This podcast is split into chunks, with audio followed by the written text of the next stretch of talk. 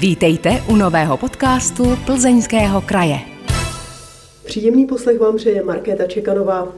Čtyři zlaté a tři stříbrné medaile přivezli čeští triatlonisté z 25. ročníku světového šampionátu Xtera, který se koná na Havaji.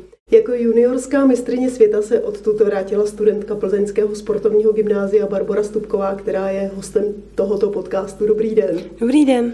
Tenhle prestižní závod se skládal z běhu na 3 kilometry, pak se jelo 31 km na kole v horském terénu, po kterém následovalo 31 km tvrdé horské cyklistiky, jak jsem se dočetla, a nakonec přišlo dalších 11 km terénního běhu, které ještě komplikovalo deštivé počasí. Tohle všechno absolvovali úplně všichni muži, ženy bez rozdílu věku? Úplně všichni. Úplně všichni i handicapovaní. I handicapovaní handicap. tohle zvládli? Mm-hmm. Vlastně česká výprava měla jednoho handicapovaného sportovce, závodníka, jmenuje se Míra Motejzlík a je bohužel po amputaci nohy, ale závod doběhl v prvním místě ve své kategorii a s časem lepším jak polovina z účastníků celého závodu. Jaké to je běžet nebo jet nebo prostě absolvovat závod s člověkem s takovýmhle handicapem, když vy jste zdraví a on vám absolutně stačí? To je to absolutní pokora vůči němu mám, protože vlastně s Mírou jsem měla šanci se poznat, bydleli jsme spolu na hotelu i na pokoji, takže jsem zjistila, jak, jaký milý chlap to je a že vlastně, i když je bez, vlastně bez pravé končetiny, tak jeho, jak má furt spoustu spoustu možností do života a vůbec to nevzdává. On je tedy takovým tím důkazem, že vlastně ani s takovouhle tragickou událostí ten život nekončí, že se dá žít mhm. opravdu plnohodnotně. Ano.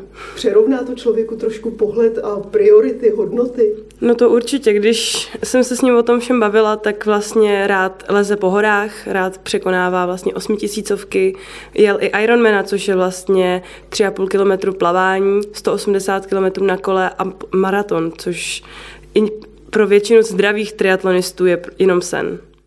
Dalo vám to nějaký nový pohled do života, myslím v tom smyslu, že potom si člověk eh, přestane říkat, teď mě tohle bolí, tohle to trápí, ale řekne si, a vlastně teď je to všechno jedno a, a všechno se dá zvládnout. Určitě. Určitě přesně takovýhle pohled mám, že vlastně od té doby, co jsem ho poznala, tak si nemyslím, že když třeba jsem dva týdny nemocná, že pak už to nedotrénuju nebo tak, ale vidím to, že vlastně takovýhle člověk má furt motivaci a soutěžit dál, což je pro mě obrovský ponaučení do života dál. Zkusme teď se vrátit k tomu závodu jako takovému. Pojďte nám ho trošku víc přiblížit. Já jsem říkala, že se tam vlastně střídal běh a kolo na různé distance. V čem se třeba lišil ten první a druhý běh? V čem se lišil ta, ten první a druhý cyklistický závod? Um, vlastně závod byl složený z 3 kilometrů na kole, teda omlouvám se, z 3 kilometrů běhu, poté bylo 31 kilometrů na kole a pak byl 10 kilometrový běh, byl vlastně jenom jeden úsek cyklistiky.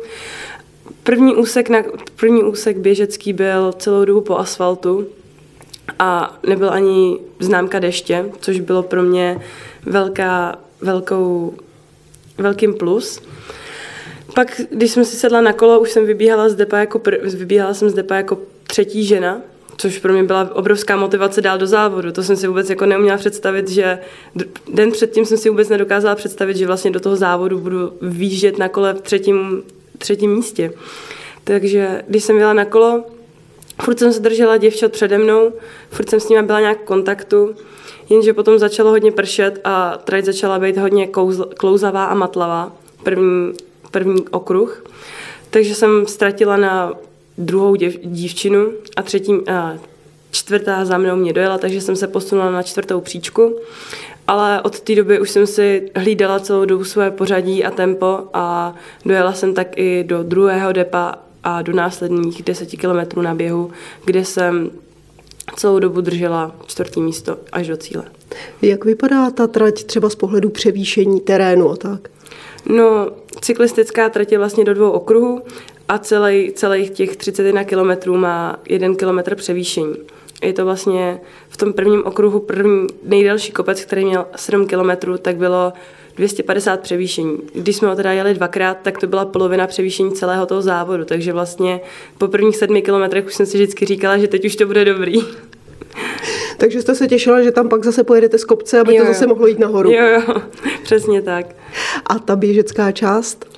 No, ta druhá běžecká část, to bylo to, sam, bylo to samý, půl vlastně, celá polovina byla do kopce, ale do takového vlastně lesníma cestičkama, podle mě tak půl metru průměr měla cestička, ale jak už začalo hodně pršet, tak voda tekla proudem, takže cestičky byly zbytečný a spíš se to běželo vlastně po stranách, po listech, po kořenech a Jsem se zrovna chtěla zeptat, jestli to nebyl běh potokem. no, byl to běh potokem. Máte radši běh po takovém přírodním terénu nebo po asfaltu? po přírodním terénu, protože člověk nikdy nemůže, nemůže čekat, co ho tam vlastně čeká v tom terénu. Vždycky tam je nějaká zatáčka, tamhle kámen, tady musí se podlejzat strom, tamhle se brodíme v potoku. Je to úplně nic jiného než silniční triatlon. Takže je to zábavnější. Jo, to stoprocentně. Co tomu říkají vaše klouby, když běháte po asfaltu? Není to právě třeba i ten přírodní terén pro ně příznivější? To určitě, ale já jsem vlastně od malička, co jsem začala dělat triatlon, tak jsem vždycky běhala vlastně silniční triatlon. Měla jsem na to speciální silniční boty. Ale poslední dva roky zpátky jsem se nějak zhlídla v tom terénním tro- kole, který vlastně mě začalo mnohem více bavit, mnohem více, jak jste říkala, mnohem více zábavnější to je. A myslím si, že bych ráda i u toho i teď zůstala. Jakou nejzajímavější krajinou jste kdy běžela? Ať už na závodech nebo při tréninku. No, určitě asi ta na té Havaji, protože to bylo úplně něco jiného než u nás tady, že jo, lesy na, v Plzni a tak, ale tam všude je tam hrozný horko, hrozně dusný počasí, ale bylo to krásný. Musím jako říct, že všude ty palmy a banány a bylo to nádherný. Má člověk vůbec při tom triatlonu, při tom závodu čas sledovat tu krajinu okolo, anebo je jako ten kůň, který má klapky na očích a běží nebo jede pořád jenom dopředu? Ty jo, pro mě to byl závod, že jeden, jel jsem je asi jako nejlíp v celém mém životě. Jako jediný závod, který jsem prostě jela celou dobu od začátku do konce prostě psychi, na psychické stránce jako dobře. Že jsem vlastně jela, dokázala jsem se i kochat, koukala jsem se okolo, co se kolem mě děje. Tamhle jsem si, když jsem předjížděla nějaký chlapy na kole, tak jsem si s nimi jako i popovídala anglicky. Bylo to fakt tenhle závod musím jako hodnotit jako nejlepší závod mého života. A když jste tak kolem tratě viděla třeba ty banány, neměla jste chuť se zastavit, utrhnout, posvačit? No, chuť jsem měla, ale furt jsem si v hlavě říkala, ty já jsem první v kategorii, já mám šanci být mistrní světa a furt jako jsem tomu nemohla ověřit na tom kole, protože kole je vlastně moje nejslabší část celého triatlonu a nějak jsem jako popravdě počítala s tím, že mě začnou jako lidi dojíždět a to a furt jako nikdo, furt akorát já předjíždím jako ty, co vybíhali přede mnou eh, kategorie a říkám si, to je nějaký divný. A pak jsem dojela do toho depa, do toho druhého depa a zjišťuju, to já jsem čtvrtá žena a první v kategorii. A vůbec jsem to nechápala. A do běhu vlastně do toho druhého běhu už jsem šla jenom s takovým jako pohodovým náskokem, nic jsem jako neřešila, běžela jsem. Kdy jste tomu uvěřila, že opravdu je to tak?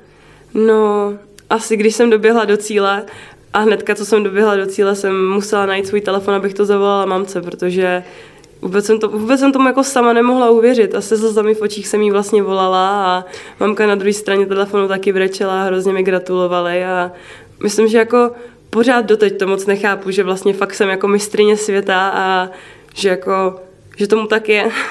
Rodiče měli nějakou šanci online sledovat třeba ten závod a fandit vám, nebo jenom čekali, až zavoláte? No, vždycky roky předtím bylo vlastně online vysílání, normálně na kamerách, na internetu, ale letos kvůli covidové situaci, nebo nevím, tak byly vlastně jenom online výsledky, že vlastně každou dobu, každou chvilku to mohli jenom jako um, znovu ote- otevírat, aby se jim ukázali, jak jsem vlastně, jak dojíždím nebo kolikátá jsem a vlastně po, každý, po každém tom úseku se to nulovalo. Ten časový posun mezi Českou republikou a Havají, to je prakticky půl planety. Do kolika hodin v noci byli vzhůru, aby stíhali sledovat ty vaše výsledky a čekali na telefonát? Do půl jedný. Do půl jedný a prej celou dobu koukali a celou dobu mi drželi palce a vůbec tomu, mamka tomu vůbec nevěřila, že jsem prostě na tom kole zvládla takový výkon, jako jsem zvládla. Čekala, že prostě budu, mamka je docela anal- analytička a má všechny moje výsledky napočítaný a na, zná je na spaměť, takže si myslela, že dojedu třeba tak 15 minut jako hůř, než jsem dojela, ale jak jsem řekla, ta trať mi prostě sedla a jela se mi fakt krásně a prostě bylo to vidět i na tom čase.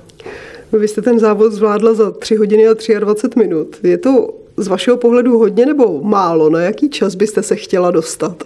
Jo, no přemýšlím do budoucna, určitě letos, vlastně letos v prosinci, mám plánu jet na Havaj znovu a chci mnohem víc natrénovat a chtěla vlastně, doufám, že, bude, že už to bude triatlon, že to nebude jenom duatlon, protože to bylo, plavání bylo zrušené kvůli velkým vlnám, tak doufám, že na tom plavání bych taky mohla stáhnout nějakou tu minutu a chtěla bych se dostat třeba k těm třem hodinám. Takže na co se v té přípravě budete teď speciálně zaměřovat, nebo všechny tři disciplíny stejně? Ty jo, určitě, určitě se chci víc zaměřit na kolo, na technickou část a na vytrvalost, ale i na to plavání v moři. Ale plavání v moři se u nás moc v České republice natrénovat nedá, takže budu muset ještě odletět někam do teplých krajin. Takže to je speciální příprava plavání v moři úplně jinak než na plavání třeba v Máchově jezeře. Určitě. Ty vlny, ty jsou nepředvídatelné. Hlavně kvůli tomu se vlastně zrušil ten závod, protože týden dopředu už se vědělo, že ty metry budou dosahovat výšky až 8 metrů. A my, když jsme si trénovali to plavání a skákání do těch vln, tak i vlastně to byly miniaturní vlny, třeba dvoumetrový. A i ta vlna se dá lehce podplavat, ale když se člověk vrací zpátky na tu pláž, tak v tom zlomu té vlny ten člověk se skoro za to utopí. Takže tady není ani možnost nějakého trenažéru, simulované vlny někde v nějakém speciálním bazénu, že byste tam trénovala? O ničem takovém nevím v České republice. Takže máte vytipováno, kam byste se vydala tedy na ten tréninkový pobyt? Určitě se s, vlastně s mým týmem s Triatlonem Plzeň pojedeme nějaký Španělsko, možná a Určitě mám kamarádku, která teď studuje vysokou školu ve Španělsku a furt mi nabízí, ať se za ní zastavím, takže si udělám výlet a natrénujeme to tam spolu. Posloucháte podcast Plzeňského kraje. Hostem podcastu je tentokrát juniorská mistrně světa v triatlonu a studentka Plzeňského sportovního gymnázia Barbara Stupková. Natáčení podcastu jsme museli posouvat, protože do původně domluveného termínu vám přišla školní písemka z biologie. Zvládla jste ji? Zvládla jsem ji. Naučila jsem se na ní, ale jakož mám v plánu maturovat z biologie a potom jít na medicínu nebo na zdravotního záchranáře, tak mi ta písemka byla velice důležitá. Ta byla k pololetí, abyste zvládla mít tedy uzavřené všechny známky. Ano. ano. Jaký předmět ještě vám chybí? Ještě mi chybí um, zásady společenských věd, což je vlastně taková sp- no, společenská věda. Jak se vůbec dá skloubit vaše sportovní příprava se studiem na gymnáziu? Musím říct, že sportovní gymnázium je ke mně velice vstřícné, že mi vlastně letos dovolilo a umožnilo dát si plánované zkoušení, abych se vlastně nemusela do hodiny každý den učit na zkoušení a můžu se s těma učitelema individuálně domluvit, kdybych chtěla být zkoušená. A jak jsem odletěla, tak jsem vlastně byla měsíc měsíc pryč ze školy, což jako je těžký dohánět a ještě takhle před poletím a před maturitou, ale jak říkám, sportovní gymnázium mi to celý povolilo a do, jako, dopřálo mi to a podporuje mě. Sportovní gymnázium, tam je spousta sportovců, takže spousta z vás má asi podobné starosti, podobné individuální studijní plány. Potkáváte se vůbec se spolužáky? Jo, potkávám. Sice moje třída je taková, že moc do školy nechodí, ale jo, potkáváme se. Třeba mimo školu. Které školní předměty máte radši, které vám jdou, které vám nejdou, které nemáte ráda vůbec? Mám asi nejradši tu biologii, je mi nejbližší a matematika to není můj šálek gusta, takže matematiku pryč. Cizí jazyky vám asi jdou, protože vyjíždíte do zahraničí, sportujete, takže to musíte ovládat, předpokládám. Jo, angličtina, teď jak jsem byla právě na té Havaji, tak to bylo k nezaplacení. Se všema jsem se tam dorozuměla, našla jsem si kamarády vlastně z Austrálie, z Dánska, i z Ameriky a musím říct, že to bylo fakt super se takhle i dorozumět někde jinde, než jenom v češtině a rozumět těm lidem.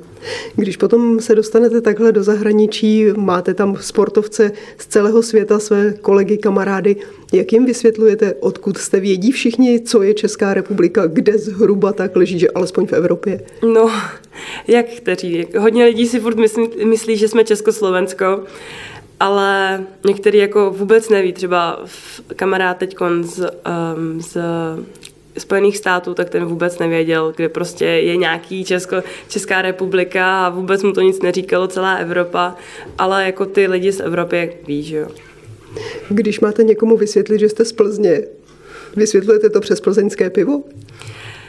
No, já nejsem úplně z Plzně, já vlastně bydlím v Sokolově. Do Plzně jsem se dostala jenom díky škole, abych vlastně mohla trénovat za Plzeňsk, vlastně, abych mohla trénovat za triatlon Plzeň, protože v Karlovarském kraji není žádné triatlonové, triatlonový klub, takže spíš přirovnávám ty Karlovy Vary.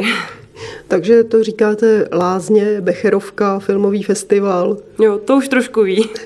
Ale i pivo by podle mě věděli. A když neví celá Česká republika, alespoň Prahu třeba znají? Prahu znají a hlavně České Budějovice. To mě překvapilo, že vlastně ví, kde jsou České Budějovice a že tam hodně lidí jezdí jako na dovolený. Jak vůbec vypadala vaše školní výuka teď v těch covidových měsících, skoro letech, dá se říct? Měli jste všechno distančně? Vlastně od března loňského roku, pokud se nemýlím, nebo předloňského roku, tak jsem vlastně začala trénovat individuálně a do toho jsem zvládala nějak školu. Vždycky jsem si ráno dala nějaký lehký klus, školu dvě, tři hodiny a pak jsem šla na kolo. Potom ale se ta distanční výuka trochu více zapracovala a už jsem musela být celé, odpoledne, celé dopoledne u počítače a až odpoledne jít na nějaký trénink a zvládnout to ale díky vlastně distanční, distanční výuce jsem se našla přítele, který jezdí na kolech a hodně mi vlastně s tím kolem pomohl, takže si na to nemůžu stěžovat. Takže vlastně distanční výuka byla pro vás plus. Ano, to určitě. Teď jste v posledním ročníku, už tady zaznělo slovo maturita, že chcete maturovat z biologie. Z jakých dalších předmětů vás čeká maturita? Z biologie, z, z teorie sportovní přípravy, což je vlastně speciální předmět u nás na sportovním gymnáziu a z angličtiny a, a češtiny. Z kterého z těch předmětů máte největší strach? No, z té biologie a češtiny, popravdě. Proč? Češ, čeština, tam je hrozně moc knížek, a, ale ty knížky nejsou zase tak, zas takový problém, spíš ty období, do kterých je všechny zařadit a ty ostatní autory, to je, je to hrozně moc. Ještě, jak si teď vzala škola, aby si to vlastně vzala sama na starost, tu školní maturitu, z češtiny, tak nám přidali ještě dalších pět témat, takže mám to až na hlavu, nad hlavu. V obecném povědomí většinou jsou sportovci vedení jako lidé, kteří se nezajímají příliš o nic jiného než o ten sport. Nějaká kultura nebo literatura to jde údajně mimo ně. Tak jak vy jste na tom s kulturou, s literaturou? s literaturou ráda čtu. Ráda čtu ty knížky, které musím a které, které nemusím, tak čtu ještě radši.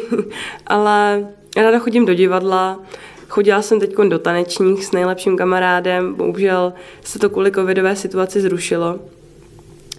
Ale jinak mám ráda kulturu. V tanečních to jste byla jako někteří ze Stardance, tam byli taky sportovci. S Andreou Sestýny Hlaváčkovou jsme natáčeli nedávno podcast, kde jsme se právě bavili o tom, jak ona jako tenistka tančila ve Stardance. Jaký tanec vám šel v těch tanečních? Jaký vás bavil? Jaký se vám líbil?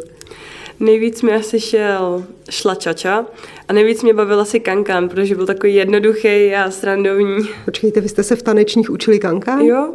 Co tam dělali kluci při té lekci? No, taky to... tancovali. Takže uh, maturitní ples bude taky s kankánem, nebo maturitní ples už byl? Maturitní ples už byl. Byl úžasný, musím říct, jako všichni jsme si to užili a naše třída se mnohem víc stmelila, teď jsme víc taková parta máte už před koncem školy, není to škoda, že jste se stmelili až úplně takhle na konci?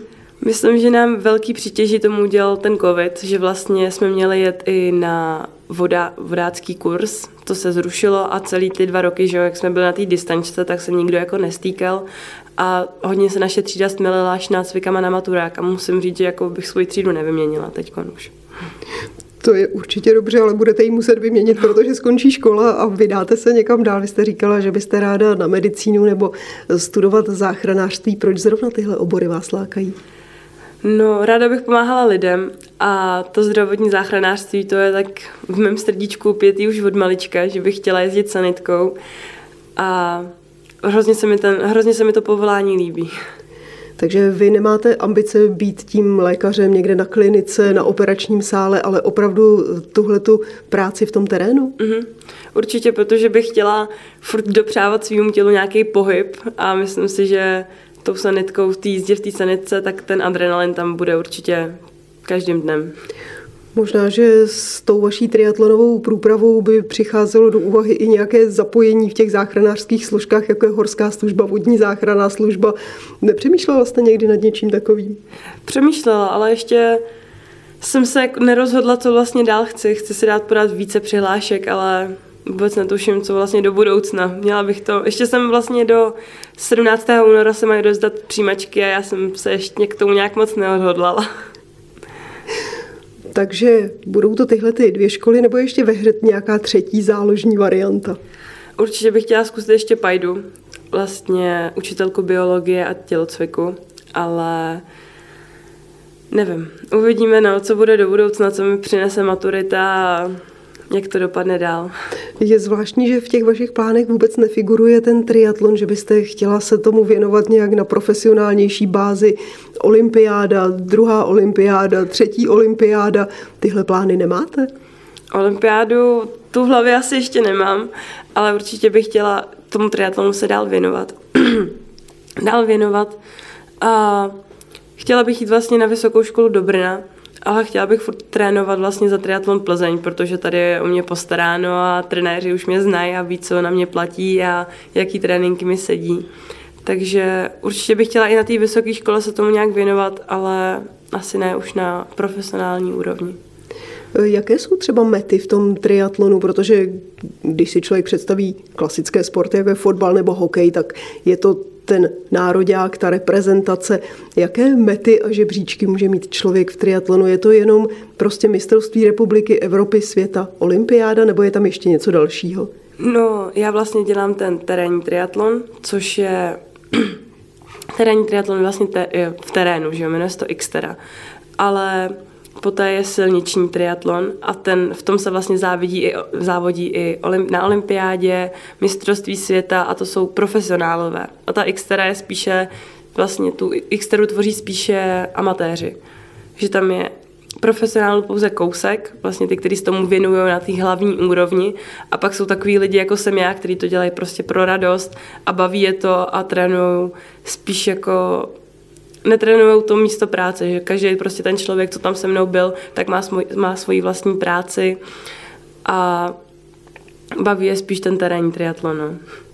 Myslíte si, že mezi těmi amatéry je vám líp, než by bylo třeba mezi profesionály? Jsou ti profesionálové třeba jiní lidé?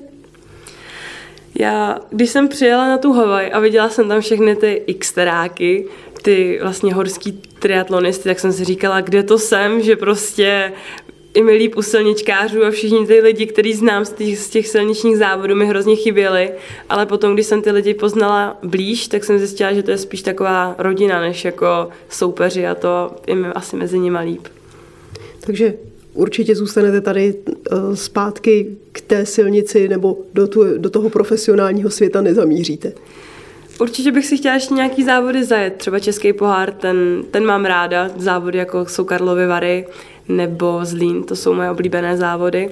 Ale asi bych se chtěla víc příští rok, nebo letošní rok věnovat té xteře, jako je Evropský pohár, Světový pohár a možná se třeba probojovat i do té do tý elity těch závodníků. Jsou nějaké lokality, nějaká místa na světě, kde se běhají ty závody a láká vás to zúčastnit se právě těchto těch závodů, třeba kvůli té přírodě, která tam je? No, láká mě Malta, která bude v Dubnu letos, bohužel ale maturu, takže nevím, jak bych to skloubila dohromady. Poté bych určitě chtěla jet do Itálie, do Francie a do Německa na závody, tam to vypadá moc krásně. Ale nejvíc mě asi láká teď Tajvan. Sice nevím, jestli to vyjde nebo ne, ale moc bych se tam chtěla podívat a zazávodit si tam. Čím je to tam zajímavé pro vás? Líbí se mi ta kultura. Chtěla bych vlastně, když jsme byli jako na té Havaji, tak jsme měli čas se tam projít vlastně po památkách a po vlastně přírodních památkách. A určitě bych se chtěla podívat takhle někde, někam i na jako azijský kontinent. Nebylo by tam taky náročné podnebí, podobně jako na té Havaji? Myslím si, že jo, myslím si, že by to bylo možná i horší než na té Havaji, ale Chtěla bych to vyzkoušet. Vy nemýváte nějakou speciální přípravu právě na závody, které se odehrávají v nějakých dramaticky jiných klimatických podmínkách, že byste jezdila trénovat někam do vysokých hor nebo k moři a podobně? To ne, spíš jenom, jak jsem říkala, že jezdíme s triatlonem Plzeň, jezdíme vlastně do Španělska, kde jezdíme i v horách, takže tam jsou nějaký ty převýšení, ale jako jinak nějaký speciální to určitě ne. Takže potom, když přijedete někam, jako je ta Havaj, tak to je opravdu na poprvé, musíte to tam dát, není tam žádná dlouhá aklimatizace, žádné tréninkové tábory předem, nic podobného. Mm. Vlastně před tou Havaj, tak jsme přiletěli, na tu Havaj jsme přiletěli sedm dní před závodem, takže aklimatizace byla taková, taková nějaká, že první tři dny jsme vlastně jenom odpočívali, protože ten jetlag to bylo něco hroznýho. Jsem vlastně 37 hodin jsem byla v kuse na nohou, nedokázala jsem v letadle spát, ale potom po těch třech dnech, v třech dnech se si začala projíždět trať, trať jsem si celkem najela třeba sedmkrát, takže jsem fakt jako věděla, kdy přijde nějaký stoupání, kdy přijde nějaký sjezd, takže potom ta aklimatizace v tom závodě byla mnohem jednodušší pro mě. Posloucháte podcast Plzeňského kraje. Dnes je mým hostem Barbara Stupková, mladá naděje českého triatlonu. Sportovní fanoušci si asi v souvislosti s triatlonem automaticky vybaví Jana Řehulu, plzeňáka, který reprezentoval Česko na první olympiádě, kde se triatlon objevil 2000 v Sydney a přivezl odtud bronz. To jste vlastně ještě nebyla ani na světě. Mm-mm. Jan Řehula je váš trenér, nepletu se. Jaký je jako trenér? Řehy, mám ho hrozně ráda, je to fakt superový trenér a vě, rozumí tomu sportu a ví, co má dělat. Je takový trochu blázínek, ale mám ho hrozně ráda na trénování, jako trenér je bombový. Takže je i on tím důvodem, proč chcete trénovat triatlon v Plzni? Ano, určitě. Co vám nejvíc vštěpuje v té triatlonové rovině? Co vás učí? No, abych se nevykašlala na tréninky a chodila tam. Třeba když ráno zaspím, tak mi dokáže ráno prostě v pět ráno zavolat, abych prostě přišla na ten trénink, tak se teda zvednu, dojdu tam a myslím jako, že mě k tomu sportu hodně motivuje. Počkejte, vy trénujete v pět ráno? V, no, v pět ráno vstávám, v šest mám trénink na bazénu to je docela asi náročná věc. To nemůžete dlouho ponocovat. No, je to hodně těžký skloubit to celý se školou, protože vlastně mám čtyřikrát týdně mám tréninky od 6 od rána na bazéně. Poš vlastně hnedka po tréninku jdu do školy, škola mi většinou končí tak ve dvě, ve tři, pak mám další trénink a pak se musím učit na další den následně do školy, takže pro mě jako celý ten týden ve škole dost hektický a těším se vždycky na pátek, kdy můžu jít domů a odpočinout si trošku. Takhle, když těch šest ráno skočíte do toho bazénu, kolik těch bazénů si dáte, kolik toho naplavete? No, každý den třeba 5-6 kilometrů ráno. Je to jako nejhorší je ráno skákat do té studené vody. To, to toho člověka dost probudí.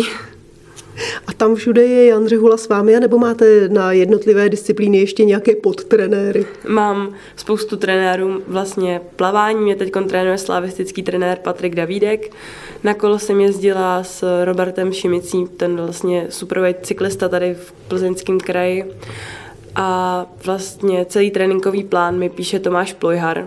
Vlastně ten mi hlavně, hlavně pomohl na přípravu na tu Havaj. Je tam nějaká speciální propojka mezi těmi třemi sporty, které v tom triatlonu jsou, anebo vás běžecký trenér drilluje ten běh, jako kdybyste měla běhat jenom samostatně běhy, cyklista se věnuje jenom cyklistice, plavecký trenér jenom plavání, anebo je tam nějaký ten moment, který řekne, ano, protože to na sebe navazuje, tak musíš v tuhle fázi dělat tohle, přemýšlet takhle, šetřit síly a podobně. No, vlastně do druháku tomu takhle bylo. Do druháku vlastně každý trenér po nás chtěl to nejlepší, co z toho té disciplíny prostě vyždímeme. Ale od té doby, co mi vlastně píše ten, ty tréninky Tomáš Plojhar, tak vlastně mi to píše jak běh, tak kolo, tak plavání mi k tomu někdy napíše, jako co bych měla dělat a má to, má to hlavu a patu celý. Musí člověk hodně přemýšlet nad tím, jak rozvrhnout své síly, právě, že musí zvládnout tři disciplíny za sebou a není to 50 metrů běh, 50 metrů na kole a 50 metrů v bazénu, ale jsou to mnohem delší distance, takže víc přemýšlet nad tím, kdy zabrat, kdy ulevit, jak to udělat. To určitě. Hlavně, kdybych porovnala teď ten silniční triatlon a Xteru, tak ten silniční je o polovinu menší, takže se vlastně plavání, i kolo, i běh se je celou dobu od začátku do konce na max. Ale zatímco ten terénní triatlon, tak už 10 kilometrů se na max celou dobu běžet nedá, ještě prostě v, kopcovité, v kopcovitém terénu. Už to chce tu hlavu, abych se rozhodla, tyjo, teď musím trochu zpomalit, abych prostě měla sílu na ten další kopec, tyjo, musím dávat pozor, abych teď teď musím z toho kopce běžet pomalu, abych si tamhle nezlomila nohu, je, je, chce to hlavu. Dává vám i v tomhle třeba Jan Řehula nějaké svoje rady ze své zkušenosti, svoje know-how? Hodněkrát nám už povídal o jeho zkušenostech ze závodu a snaží se nám to nějak připomenout do našich jako nějakých tréninkových fází, ale já spíš jdu na sebe, no, abych řekla pravdu. Máte před závodem nějaký rituál, aby se vám to povedlo, aby vás neopustilo štěstí, abyste se vrátila do cíle nezraněná a podobně? No, rituál. Mám andělíčka, co jsem dostala od rodičů k 18 a ten na závody nesundávám, takže to je takový můj rituál štěstí. A jinak vždycky, vždycky před závodem si dávám těstoviny s cukrem. To je takový můj jako nastartování do dobrýho dne.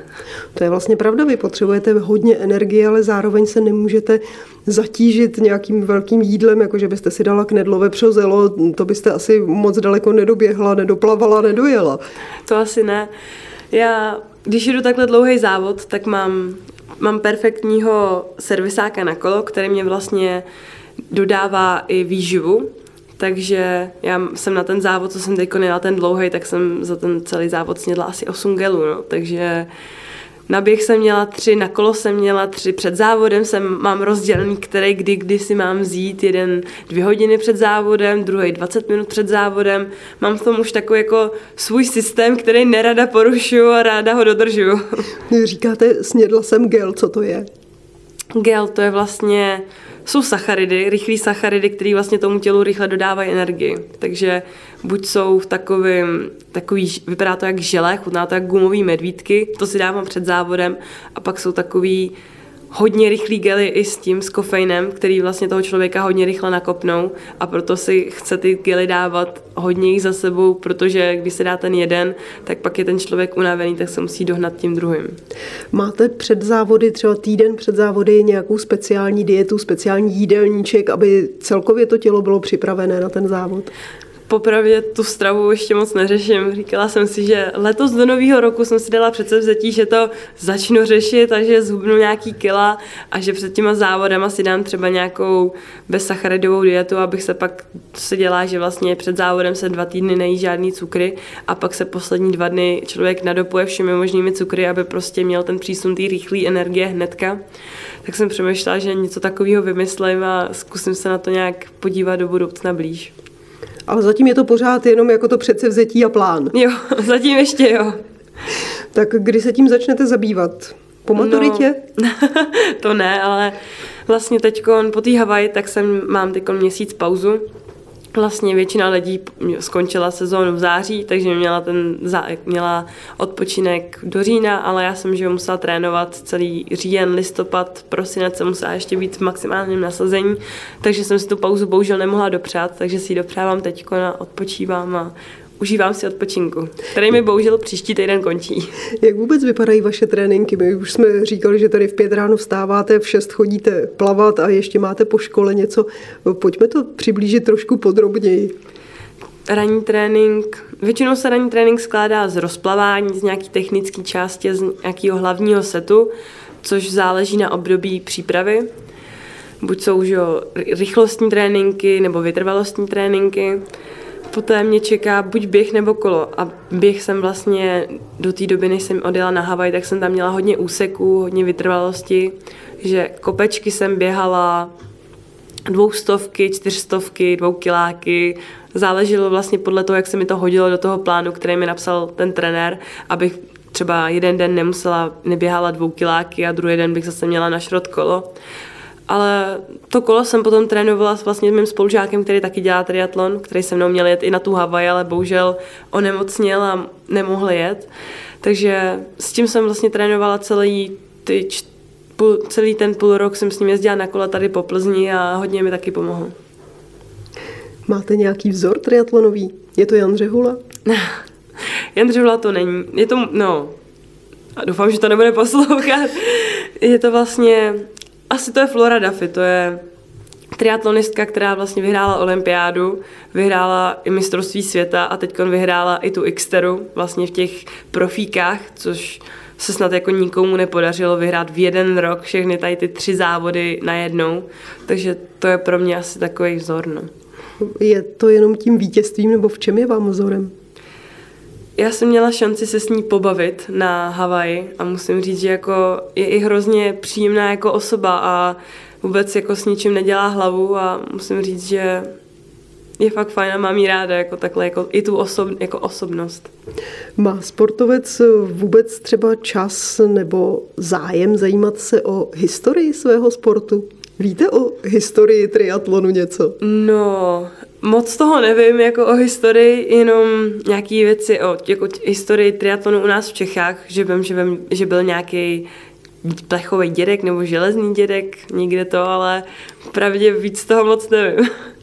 Já jsem se právě při přípravě tohoto podcastu pídila po nějakých informacích o historii triatlonu, protože to je relativně mladé sportovní odvětví a narazila jsem na několik velmi zajímavých momentů. Za prvé, ten sport jako takový je zhruba 100 let starý, protože jeho předchůdcem byl závod pořádaný ve Francii ve 20.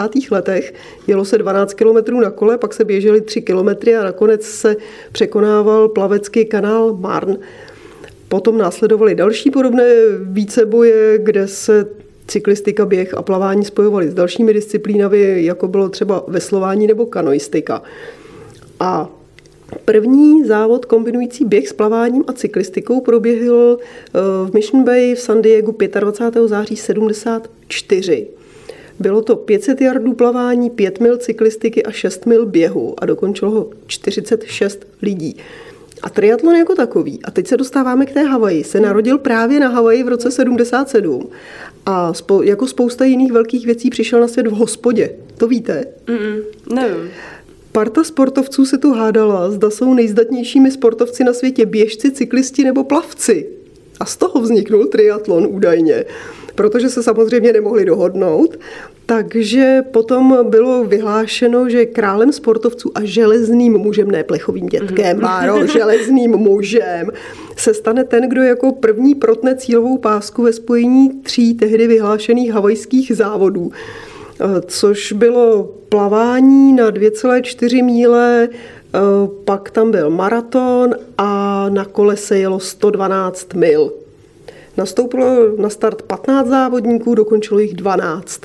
A v Československu se triatlon objevil v roce 1980 a zase to vzniklo jako kuriozně v srpnu 79 vyšel v československém sportu článek Agonie železných mužů, který popisoval, jak odporní američtí imperialisté pořádají závod, který účastníky přímo ohrožuje na životě. Tím byl myšlen tento havajský. A tenhle propagandistický handlivý článek nadchl nějakou partu vodáků, kteří se rozhodli, že ten závod taky vyzkouší. A tak 21. června 1980 byla přední hluboká svědkem prvního triatlonu v Evropě.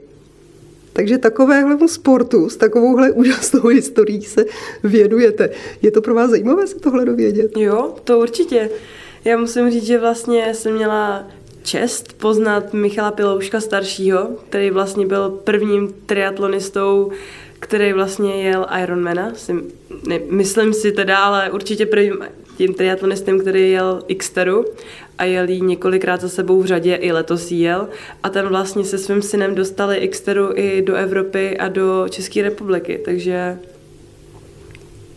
takže to bylo takové malé historické okénko, tím jsem vám trošku rozšířila obzory. Můžete potom, eh, když se potkáte s nějakými dalšími kolegy, tak už být připravená na debaty i na nějaká jiná témata než aktuální výsledky. Děkuji. Co vás čeká v letošním roce? V letošním roce mě teda čeká ta maturita a určitě bych chtěla odjet tu evropský pohár v Xteře a možná i světový pohár v Xteře a na konci roku zase v listopadu nebo v prosinci mě čeká znova Xterra Hawaii, mistrovství světa, tak to bude asi takový hlavní článek, na který se budu připravovat. Takže my vám na to všechno držíme palce. V první řadě k té maturitě, ta je asi nejdůležitější v tom všem. Pak vám držíme palce, aby vám vyšla ta medicína nebo to záchrana, záchranářství, prostě některý z těch vašich vysněných oborů a potom, když to všechno půjde úplně hladce, tak aby vám klaply i všechny závody. Hostem podcastu Plzeňského kraje tentokrát byla mladá triatlonistka Barbara Stupková. Já moc děkuju a těším se třeba někdy naslyšenou. Děkuji moc, naslyšenou. Od mikrofonu se s vámi loučí Markéta Čekanová. Díky za to, že jste poslouchali tento podcast. Připomínáme, že všechny podcasty Plzeňského kraje najdete také na stránkách Plzeňského kraje www.plzeňský-kraj.cz, na krajském Facebooku, YouTube nebo v Spotify, Apple podcastech a podcastech Google. Aby vám neutekly další díly, nezapomeňte nás sledovat nebo si přihlásit odběr, ať už nás sledujete nebo posloucháte kdekoliv. Těšíme se v příštím dílu naslyšenou.